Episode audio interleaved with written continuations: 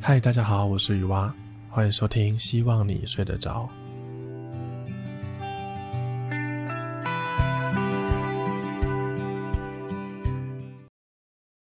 Hello，节目一开始呢，要先祝各位听众新年快乐。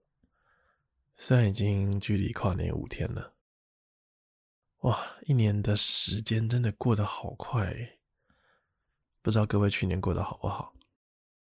过得不错的话呢，祝你今年一样顺利；过得不好的话，今年现在就是一个新的开始，好不好？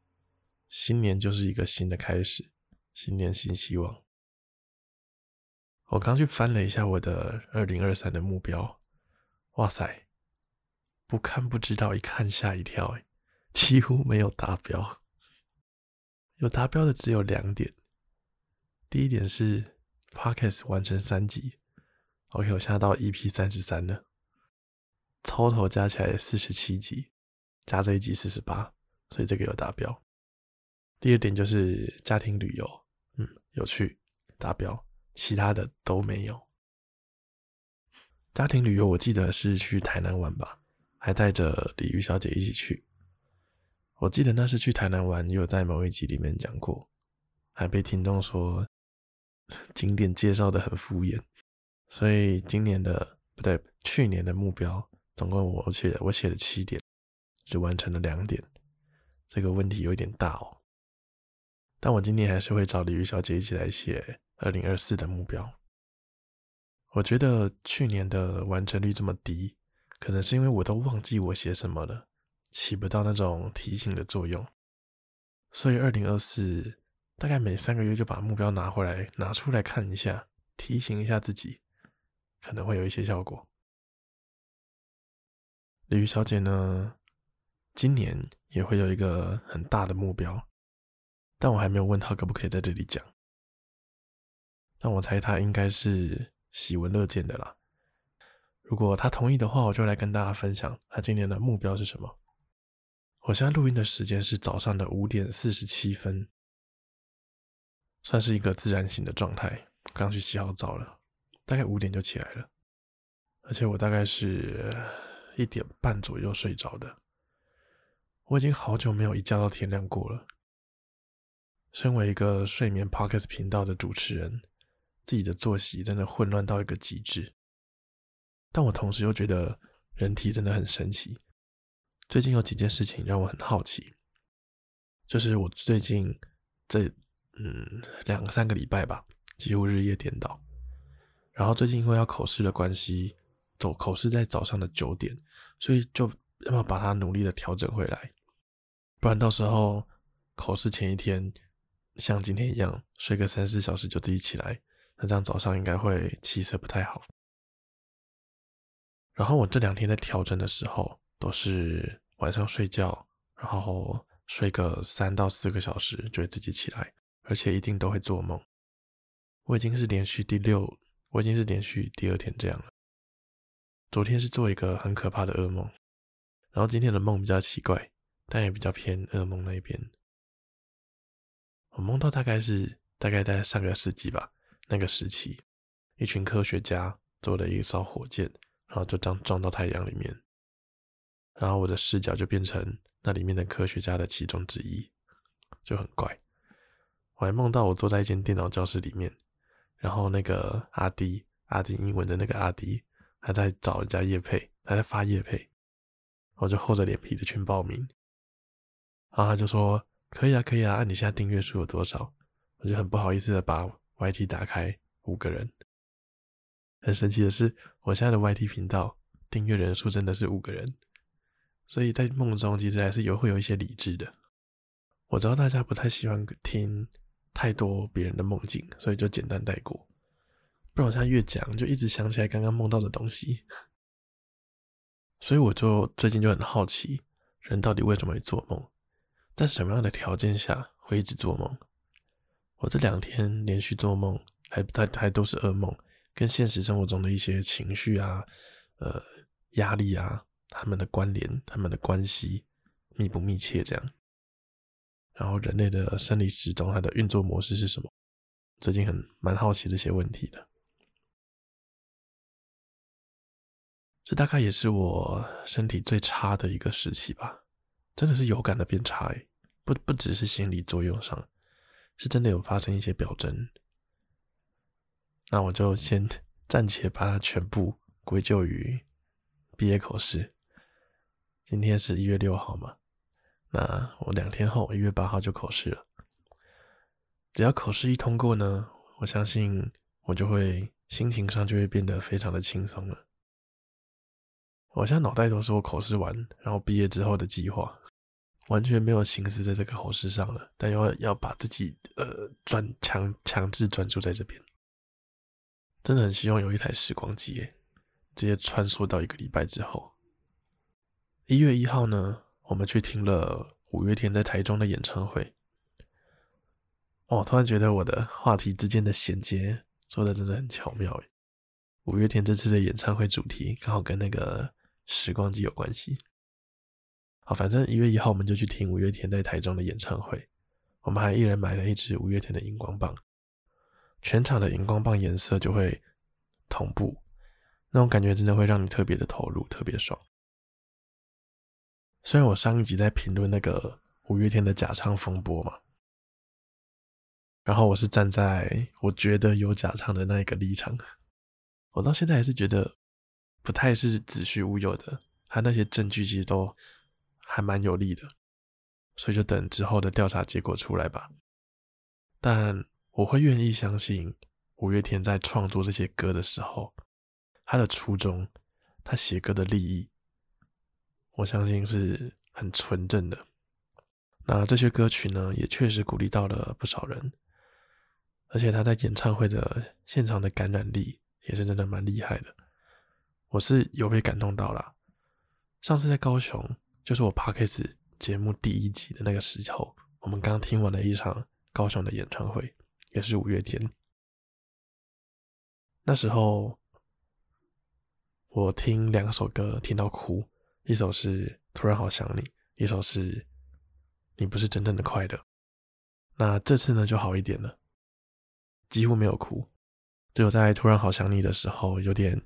鼻酸，但就没有其他歌有让我真的感动到哭出来。这样也是有可能，因为这次没有唱那个《你不是真正的快乐》，所以有点小小的可惜，没有唱这首歌。所以总体来说，我觉得五月天的演唱会还是在水准之上了。如果你人生中还没有听过演唱会，那你又有听过五月天的歌，也不会很讨厌他们。那我是真的还蛮推荐的，因为包含了他们的舞台效果啊，每个环节的设计啊，我觉得还还算不错，应该说很棒，算是一场视觉跟听觉的饗宴。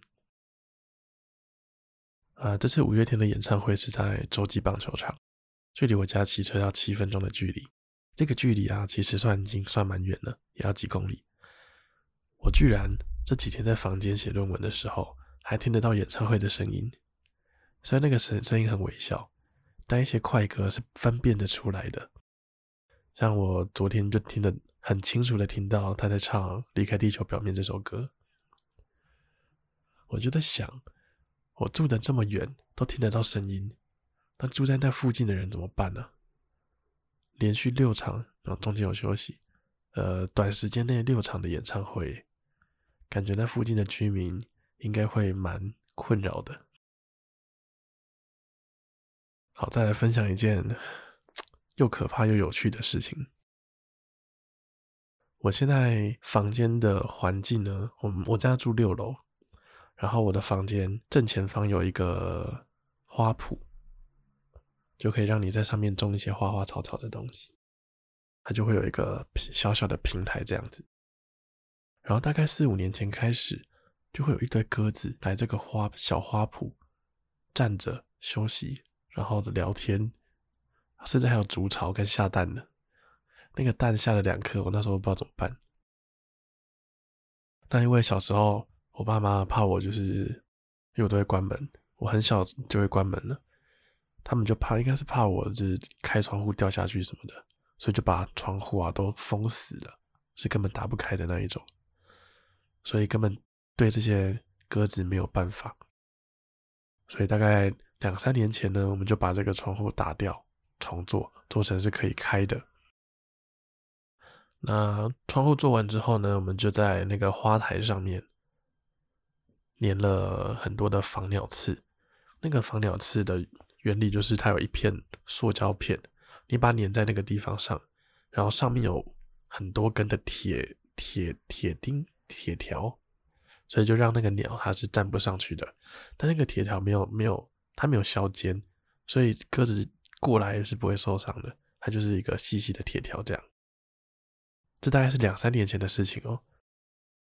我前几天突然就听到了鸽子的声音，而且距离我很近，就是真的就在我我面前而已。我就把窗帘拉上去看看。我这个窗帘呢，它是那种老式的竹片的卷帘。那因为我根本就不会去动它，拉的时间很少，我就买了一些吸音吸音片贴在上面，这样对录音其实也比较好。所以这个卷帘其实很不好拉，那我那天就努力的把它拉起来了，然后发现一只鸽子就站在我的面前，我们就跟真真的隔了一片窗户而已，然后我去敲那个窗户的玻璃，它也不怕我，我只好把窗户打开把它赶走，然后我把窗户打开之后，我整个傻眼了，我之前粘的那个所有的防鸟刺。大概粘了十十条有吧，一条大概都是四十四四五十公分，所有的防鸟刺都被踩到烂掉了，东倒西歪的。它那个铁条，它那个铁条虽然没有削尖，但这样鸽子这样飞飞飞飞过来碰到，应该还是会痛的。但鸽子把全部都踩烂了，它那个铁条就东倒西歪的，所以鸽子真的是一个很可怕的生物。我现在想说，我要不要去买 BB 枪来打它？现在暂时还想不到解决的办法，就之后比较有空再来想想看。说到这个，我之前不是说我家的瓷砖就膨胀，然后就破掉了吗？后来这件事情延伸了两个让我很惊讶的点。那时候我说破掉的瓷砖大概五六片而已，一片都是四十公分乘以四十公分的正方形。然后就有两位师傅来看过来估价，两位师傅都说要敲掉五十片，破掉五六片，然后要敲掉五五十片才可以把它做起来。好，这就是我第一个惊讶的点。然后第二个惊讶的点就是，要重做五十片的地板瓷砖，感觉应该不太便宜吧？我自己估计大概也要嗯五万到十万之间。然后我有问鲤鱼小姐说她觉得要多少钱，她说十三万，感觉就不便宜。但师傅的报价才一万五诶，五十片的地板瓷砖才一万五诶，这是我第二个惊讶的点。那我们家也想说，就趁个趁这个机会，把家里做一些断舍离，就很多用很久的家具啊，就把它丢了吧，也做一点轻装潢，可能木地板啊之类的。然后地板，然后厕所，看看要不要打掉重做。会想要装修的原因，除了做一些断舍离之外，之前不是有说大楼的居住年限大概就是六十年吗？那我们现在大概二十九年屋龄，所以现在装潢呢，刚好是一个 CP 值最高的时间。好，下一件来分享一件事情。我的表弟大约一个月前。突然传讯息给我，他问说：“哥哥你在吗？”讲到这个，突然我昨天在跟鲤鱼小姐讲，我们真的很讨厌那种传讯息给你，然后说“哎哎”，然后就不讲话了，不然就是问你说“嗨嗨，你有空吗？”然后就没有说他要干嘛，或者是我可以问你一个问题吗？然后就没有讲问题。我我们看到这种东西很火大，你就直接把你要问的问题讲出来，不要在那边“哎哎”。你有空吗？好，突然想到这个。好，反正他大概他大概一个月前就突然说：“哎，哥哥你在吗？”我就说：“嗨，怎么了？”他就想要跟我借五千块钱，然后请我不要跟他的爸爸说，就是我的舅舅，也不要跟我的妈妈说，就是他的姑姑。他应该是遇到一些呃金钱上面的困难。我的表弟呢，他住在南投，然后他自己来台中念书工作。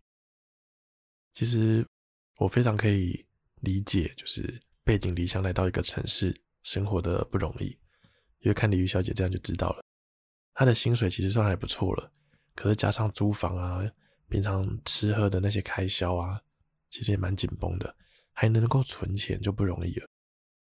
然后我这位表弟呢，他的工作的薪水显然是跟鲤鱼小姐有一段差距的，所以我就想说，五千块钱我还付得负担得起，那能帮就帮嘛，就那时候就借他了，然后约好是五号要还，就是昨天，但他昨天突然又密我说，他想要再借三千块，然后十号发薪水的时候再一起还。这次呢，我就没有借了，我就请他去找我妹，就是他的表姐。他就说：“呃，我没钱了，你去找别人。”但其实不是真的没钱，是不想再借他了。我觉得他的生活一定是出现了一些状况，之后再来了解一下。希望不会是不好的状况了，不要是意外什么的。但如果是只是理财，然后金钱分配上出了问题的话，那这个就是他必须去改进的。我觉得也是一些人生必经的过程吧。如果他现在，我现在借他八千块，他薪水大概了不起三万块，那他十号的时候又要还我一万块，他下个月只剩下两万块可以生活，我不相信他过得了。所以我觉得这可能是他必须去改进的。不经一事不长一智嘛。然后真的饿过了，才知道没有钱的可怕。真的低头去想办法借钱吃饭，才会知道财务规划的重要性。但当然，最近会去了解一下他到底发生什么事了。如果只是金钱分配不佳的话，那就让他饿一下吧。但如果是真的发生什么意外，那他离乡背井来到台中，我们生活在台中的呃哥哥姐姐、亲戚，那些忙是绝对不可能不帮的。哎、有没有听到？现在鸽子来了！哇，它要不叫了。好，前阵子就听到国外讲一句话，一段话，就特别有感触。他说他以前看到别人要跌倒的时候，他都会忍不住去提醒一两句。但他现在遇到这种事情，即使知道他大概率三秒之后会摔倒，但他他就想说，就就就算了，因为你提醒人家。人家不一定会感谢你，而且有时候还会怀疑你可能居心叵测。那样你就是眼红想要才才想要阻止我啦。所以有时候就让他跌，跌了之后痛过之后，他自己就会学乖了。这就是每个人都会经历的路程。哦，不行，我要先去把那个鸽子赶走了。所以听到国外讲这个的时候，真的是特别的有感触。我其实从小到大算是有点鸡婆的人吧。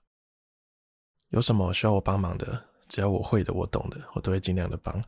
有时候也会主动的给人家一些建议。如果真的我我有把握这个我懂的话，但就真的是最近一两年看到一些事情，就会想说，唉，算了吧，就不要淌这趟浑水了，独善其身就好。就真的只有真的身边很亲近的人才会。主动说出口，这真的自己也有这样的转变，然后古白也说了他这样的体悟，就觉得很特别有感触，所以我也不断的提醒我自己，要珍惜身边会跟你说实话的人，他们主动的来跟你讲一些不好听的话，一定是因为在他的视角里面看到你，你看到了你一些他经历过的事情，他跌倒过的事情。所以他想要来提醒你，真的这特别珍惜这种人。好，最后一个话题。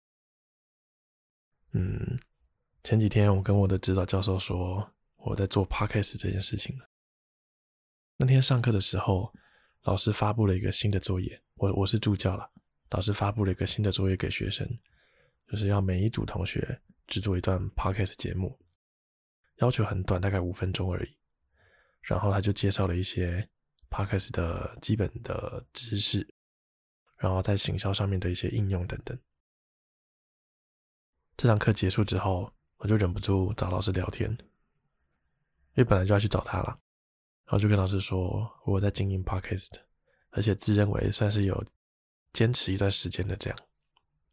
后来就跟老师聊了蛮久的时间的，老师看起来也是蛮专业的，虽然他应应该自己没有开节目，但他对这个行业的了解蛮多的，他的视角应该是比较像厂商的角度，然后学术的角度比较接近，但我知道他是懂的，然后就聊天下来也是受益蛮多的，我觉得我之后可以再认真的准备一些。关于 Podcast 的问题来问他，可以打开一些视野，但我没有告诉他我的节目的名字啦。我只有说我的主题是在做跟睡眠相关的频道，然后会说一些睡前的故事，然后闲聊这样。用哪些工具做？麦克风用哪一个这样？那至于节目的主题、节目的名称，老师没有问，我也没有主动说了。因为我觉得，如果老师来听我的 podcast 的话，我是认真的，我会觉得很可怕。在录音的时候，我现在就会觉得很尴尬。如果老师会来听的话，所以至少也得要等到真的毕业之后，平常见面的次数不会这么频繁的时候，才能告诉他。现在这个节目，甚至连我的妈妈跟妹妹都不知道我在录音。我每次录音都要躲躲藏藏的，短时间内呢，我也没有打算告诉他们。我想要等到突然哪一天，我妹拿着一个 podcast 的画面或者 IG 过来问我说：“哎，哥哥，这个该不会是你吧？”或者是某一天接到一个广告业配，然后那个广告打到他，他拿着那个广告来问我说：“哎，哥，这个人的声音跟你好像哦。”我期待那一天的到来。其实很多人都推荐开始做自媒体，然后 podcast 的时候，先告诉一下身边的人，收集他们的意见。我也觉得这是正确的，但我就是生性比较别扭一点。我只要知道很多认识的熟人会来听，我讲话就没有办法那么随心所欲了。我感觉不能讲到什么就讲什么，这其实有点痛苦。就其实对我来说，现在这个闲聊的节目也有一点点树洞的功能吧。真的有听这个节目的人，要么就是我们现实生活中完全没有交集的人，要么就是熟到可以分享一些事情的朋友，所以才会让我很放心的想要讲任何我想讲的话，然后说一些我生活上面的体悟，然后抱怨一些事情等等的。就像一个树洞一样，它也有一些可以让我抒发自己情绪的这个功能，然后在闲话家常的同时，也能帮助到一些人睡着。这样，所以我也突然蛮鼓励各位听众，或许这边可以可以当成你的树洞。我们生活中互不相识，只是在这个。电波的声音中交谈，所以你可以很放心的把一些你的心事或者问题丢出来、抛出来。有些问题或许我能给你一些建议，有些我没有办法回答的，我相信分享出来之后，一定也会有别的听众他是有能力帮你解答的。再或者，如果都得不到解答，至少也可以当成是一种抒发的管道。就像你对着一棵树洞说出心事，这个树洞也不会回答你，对不对？但至少会有人听。好，我今天的节目就差不多到这里喽，我们下一周见，晚安。